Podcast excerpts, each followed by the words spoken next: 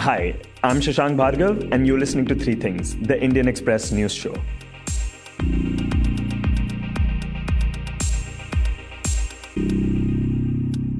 In this episode, we talk about four children who died while working in glass bangle factories in Jaipur. We also talk about online media, which includes entertainment and news platforms coming under the purview of the Ministry of Information and Broadcasting. But first, we talk about the India China border crisis. It has now been over six months since the standoff between the two sides started along the line of actual control in eastern Ladakh. As discussed previously on the show, the Chinese have transgressed along at least four points on the LAC Pangong Tso, the Galwan Valley area, Hot Springs, and Depsang. There have now been several rounds of diplomatic and military talks between the two sides, but yet there has been no sign of disengagement and de escalation. Though now, China has proposed to move its troops back from one of the locations on the Pangong Tso Lake area. Pangong Tso has been a major point of contention between the two sides and is an area where both sides do not agree on the location of the LAC. It is also the side where Indian troops are not being allowed to patrol where they traditionally have. In this segment, Deeptiman Tiwary, who reports on government agencies for the Indian Express, talks about this proposal by China. Deeptiman, the Chinese we now understand have proposed to move back from at least one point along the LAC. What do we know about this proposal and what exactly will it involve?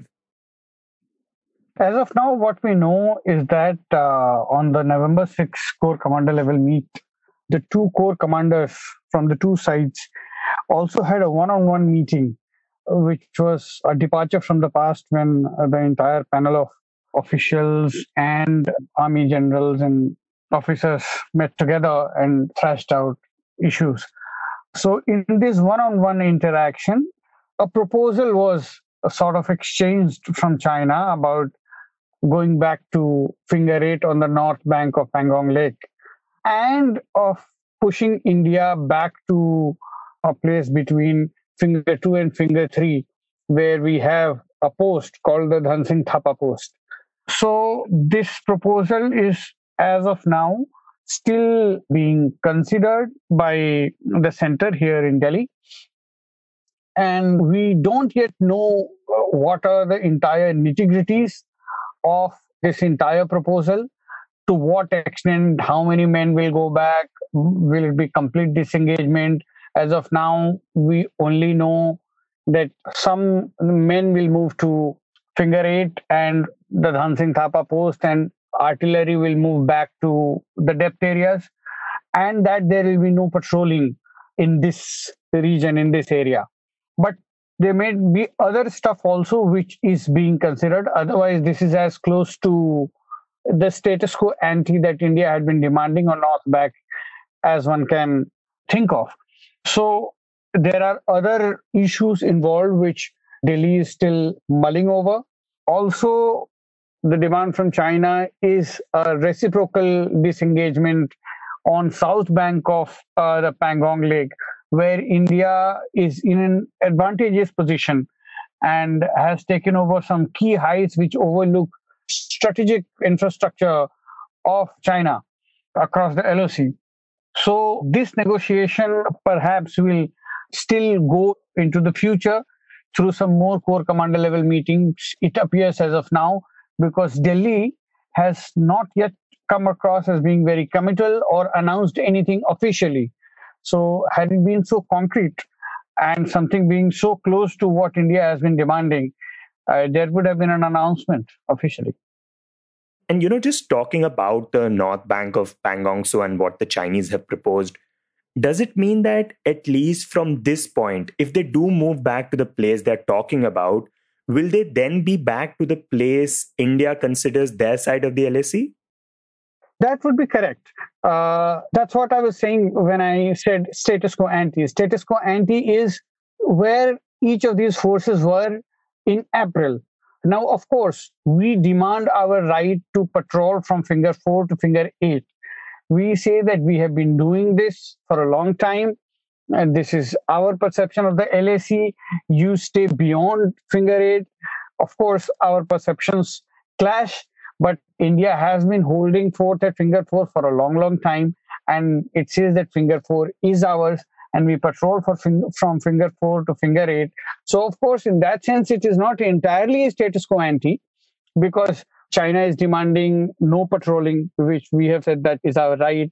Also, nobody would be there at finger four, which we say is ours. So we are back even from finger three because Dhan Singh Thapa post is between finger two and finger three. So uh, we are basically, you could say, we are holding finger two and they going to finger eight.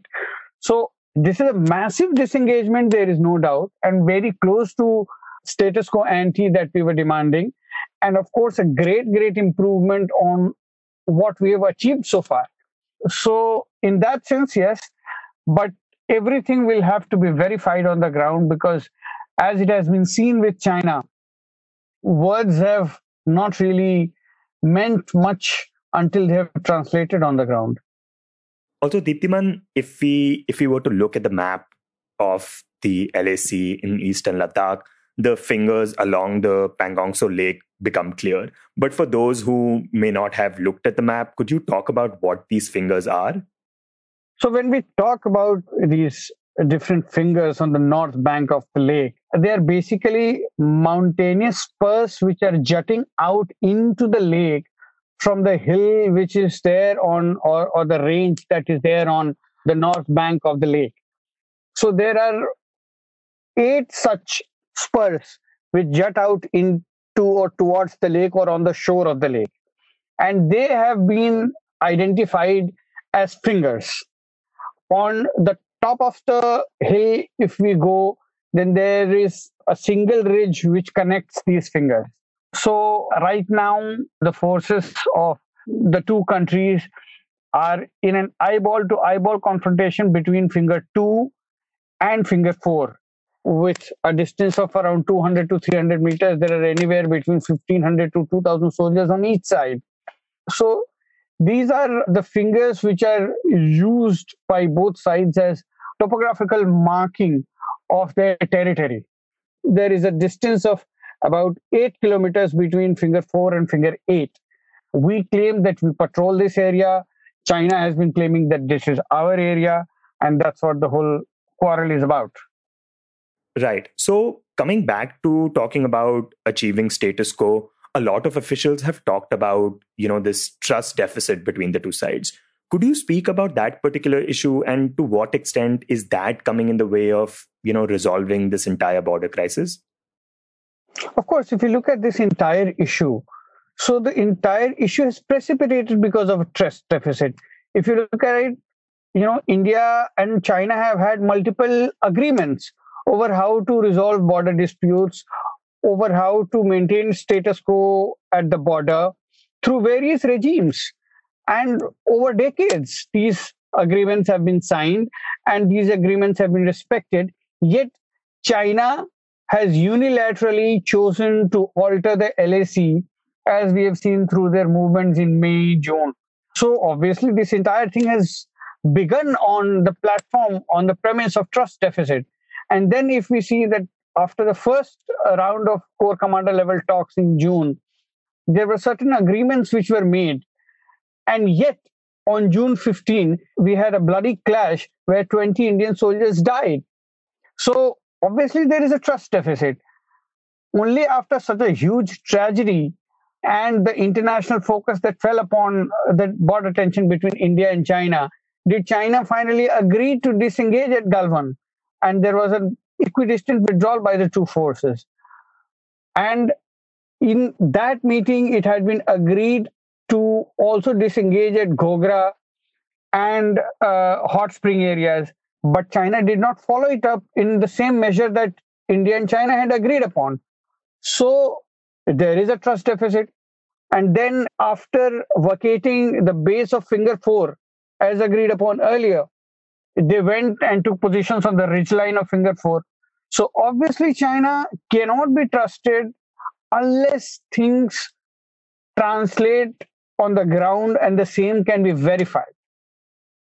Before we move on to the next segment, we'd just like to inform you that we will be off for the Diwali holidays. That means that there would be no three things or catch up episode on Monday.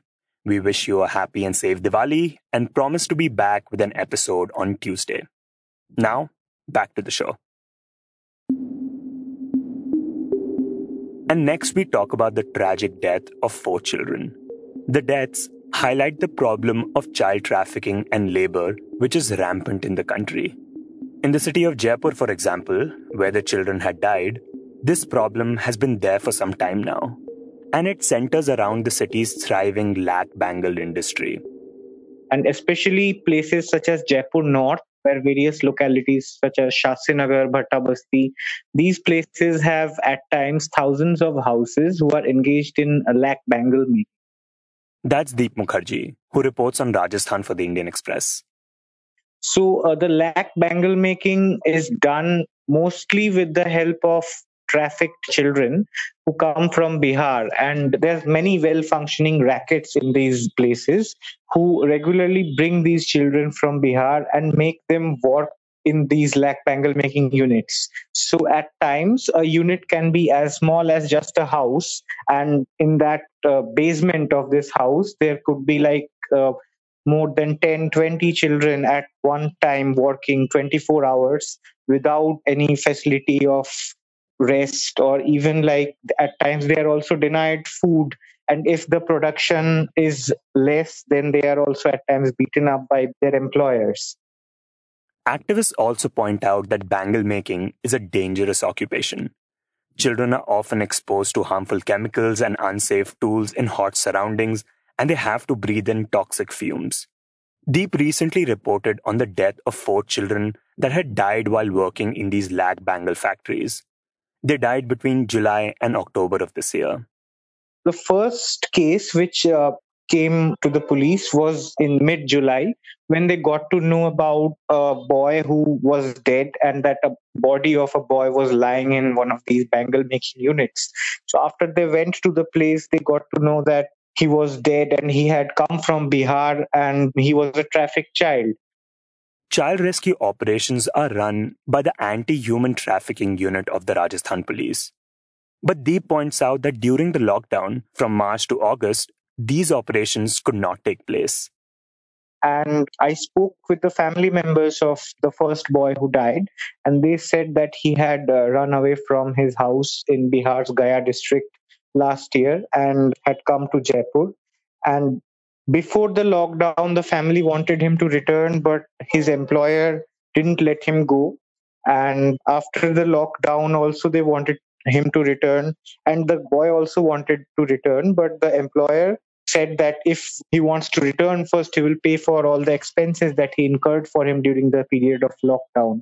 So under this circumstance he was uh, going ill also. And at that time he died. The boy had been 14 years old. Deep says that an fir was registered for culpable homicide and the employer was arrested now, just after the death of the first child, another child, a 16 year old, in a different bangle making unit, was found dead. And this second death led the police to find another child.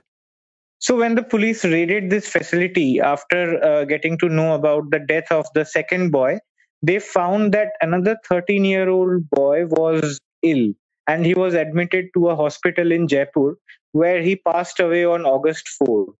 So, in the charge sheet, which was filed against the employer of these two boys who died, one of the other trafficked children, his statement gives us a peek into how actually uh, they are trafficked and how they are made to work in inhuman conditions. So, in his statement to the charge sheet, he said that uh, they were brought from Bihar a year ago on the pretext of helping them study and then they are made to prepare bangles from 8 in the morning till 10 p.m. in the night and they are not provided food the employer doesn't let them go out of the basement and if they don't work then they are also beaten up deep says that one of the boys who had died had been ill for several days but the factory owner did not give him any medicine and made him make bangles even during this time so at this point of time, when he was bringing tea for the employer, he fell down from the stairs and sustained injuries in the head.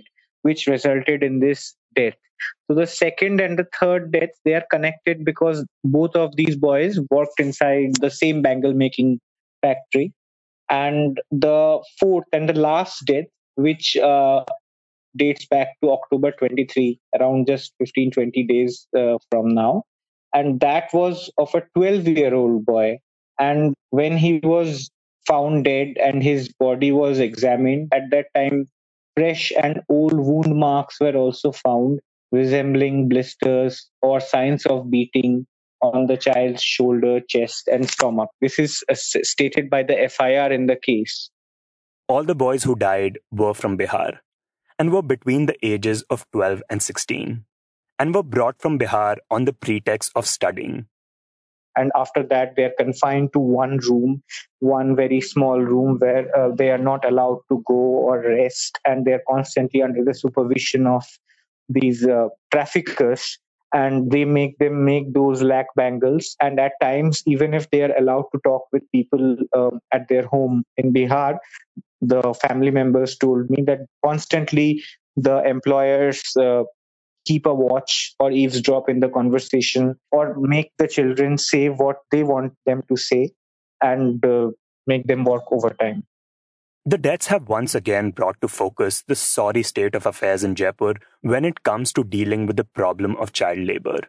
Deep says that when talking to officials and activists, he found out that often the implementation of the anti human trafficking unit framework is neglected. A lot depends on the individual police officers and the kind of attention they want to give to this problem. So, uh, for the officials of a police station, rescuing trafficked children may be not that much a priority as um, like investigating cases of murder or theft or loot. So, this at most uh, of the times they see just as an additional responsibility and there's laxity, which actually is causing irreparable loss because the only way to solve this uh, problem is to rescue the child laborers. And at this time, there are thousands of child laborers still uh, trapped inside Jaipur and other parts of Rajasthan who are forced to work for long hours. They don't have any rights and in clear violation of the Juvenile Justice Act. And uh, at times they are assaulted, they are beaten up. But their only hope is on these rescue operations, which work through ground intelligence. So the beat constables and the inspectors the local sub inspectors they get intelligence and based on that they conduct these rescue operations at which time activists from ngos also accompany them as per the guidelines. And following these operations these children are sent to juvenile homes where they're kept at children home. And then they're sent to their home states such as bihar but even after being rescued and returning to their homes Deep says that many times they will again be trafficked two months later. So there is once they go back to their home, there is no such mechanism to monitor like like whether those people who trafficked uh, him in the first place, that racket, are they once again getting in touch with their parents? Are they once again being sent to states such as Rajasthan to work? So these administrative lacuna in terms of implementing the anti-human trafficking mechanism this is affecting the overall mission to uh, rescue child laborers. Last month, an Indian Express investigation had found out that after the lockdown, there had been a sharp rise in the number of children being taken away from their homes for illegal labor, trafficking, and forced marriages. We had done an entire episode on this, where we looked at this problem, talked about how the government is ill equipped to deal with it, and the solutions that should be worked upon. We have provided a link to it in today's episode description. And in the end, we talk about a decision made by the government regarding digital platforms. The government of India has now ordered that online media, including entertainment, film, and news platforms, will now come under the Union Ministry of Information and Broadcasting. These would include platforms like Netflix, Amazon's Prime Video, and Hotstar. The decision has many worried about potential censorship and restrictions on content. In this segment, Krishn Kaushik, who among other things also reports on the media for the newspaper, talks about this decision and what it will mean for digital platforms. Krishn, now online media, which includes entertainment and news platforms, will come under the purview of the Ministry of Information and Broadcasting. Could you talk about what this would mean for these platforms? Okay, uh, there are two things to understand here. Uh, first of all, just because they come under the purview of the I&B ministry does not automatically mean that they will be uh, regulated starting tomorrow onwards by the I&B ministry. I&B ministry has been very clear regarding OTT platforms like Hotstar, Netflix, and many domestic players that they should form a self-regulatory body on the lines of uh, BCCC for TV entertainment and NBSA for news broadcasters in the country so that they can regulate themselves and uh, there should not be any intervention from the government side over there. However, when it comes to news, as the government is more sensitive when it comes to news, they want that uh, the online news platforms should come under on a similar platform to where the print media is at the moment. And they last year brought in a draft law, which was called the Registration of Press and Periodicals Bill, which was to replace the 150 year old Press and Registration of Books Act of 1867 to bring it at par with print media in the country.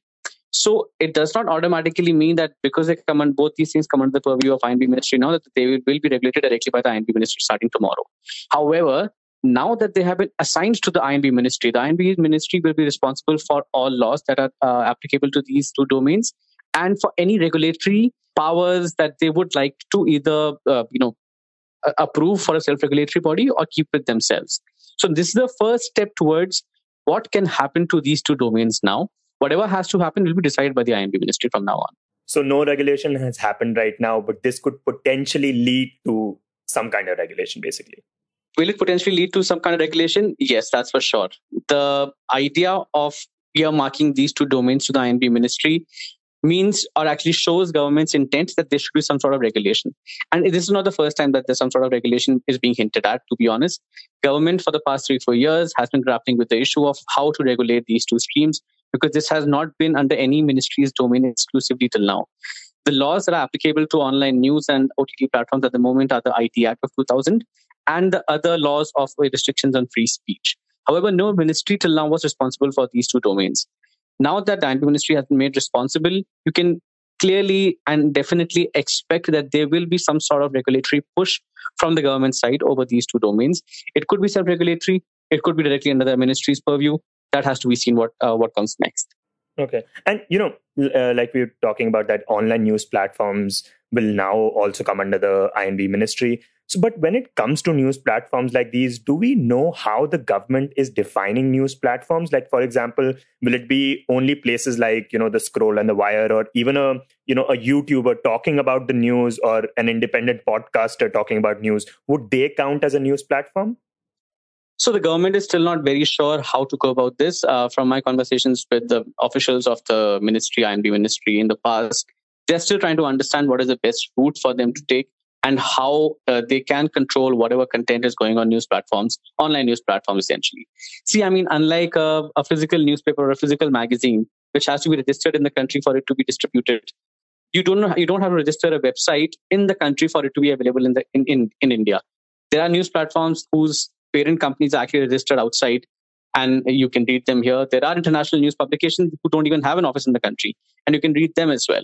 So it's very difficult to essentially regulate what can come online. Right now, the government has two choke points. Either it can completely ban the website, which is under the IT Act. If it tells internet service providers that this uh, particular website is contravening certain Indian laws and you cannot allow this website to be downloaded within the country, the ISPs can block that website in the country or you can access it through VPNs otherwise. The other route is uh, recently the government had announced a 26% FDI for online news platforms, which is at par with what is available for the print media at the moment as well. That lays down certain conditions of, of what a particular news entity will have to follow if it wants to uh, bring 26% FDI for itself. So these are the two avenues through which it can control. But what constitutes online news? How will they identify what is an online news platform? Whether let's assume there's a, a vlogger who's uh, who has a youtube channel how will they control that that's very tricky and i'm not sure the government is entirely clear on that because even if you go back to the the bill that they have introduced last year the draft bill actually which is in the final stages at the moment the press and periodicals bill of 2019 it defines online news uh, as the news on digital media as it is the news in digitized format that can be transmitted over internet computer or mobile networks and includes text audio video and graphics So it's a very wide definition, though it's quite pithy one, but it can enca- encapsulate a lot of things. But yet the challenges of how news can travel online, I'm not sure this can really tackle with that at the moment. And when we talk about um, you know entertainment platforms, um, you know you talked about that you know this does not immediately mean that there's going to be some kind of regulation, but yet people have been worried about censorship and potential restrictions. Uh, to what extent do you think these concerns and fears are sort of justified in that regard?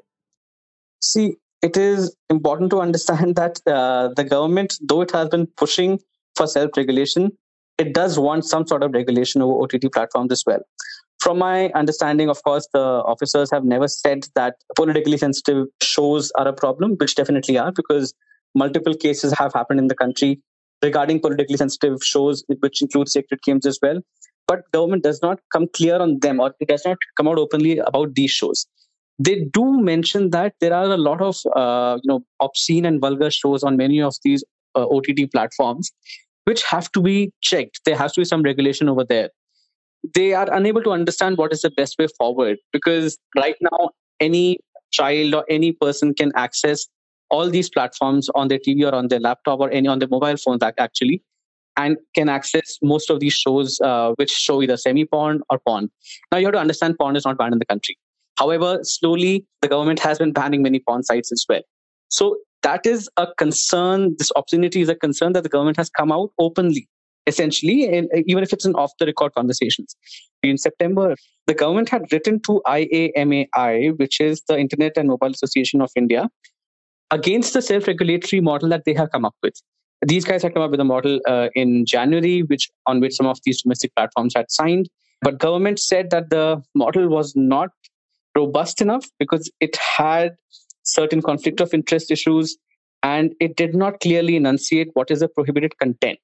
It also mentioned that the self-regulatory mechanism lacked independent third-party monitoring. So government has actually told uh, the IAMAI, at the body that they were trying to create, is called the Digital Curated Content Complaints Council, or DCCC.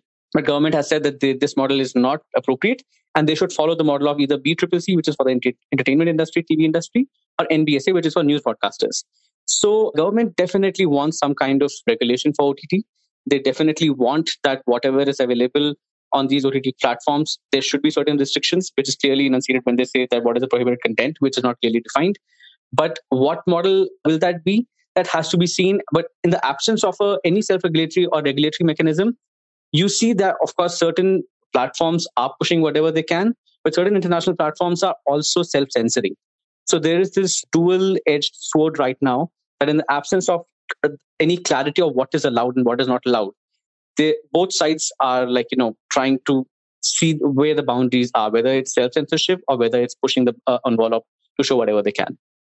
To sort of step back and take an overview of this, what do you think are the biggest things that remain unanswered about this move? The biggest thing still remains that remains unanswered. How will they go about doing these things? I mean, are they going to create firewalls around uh, news websites or OTT platforms that they don't find comfortable or who do not, uh, you know, follow certain rules and regulations? I'm not sure, like because and it's it's not just India actually. The entire world is still trying to understand how to best regulate online content, whether it's entertainment or whether it's news.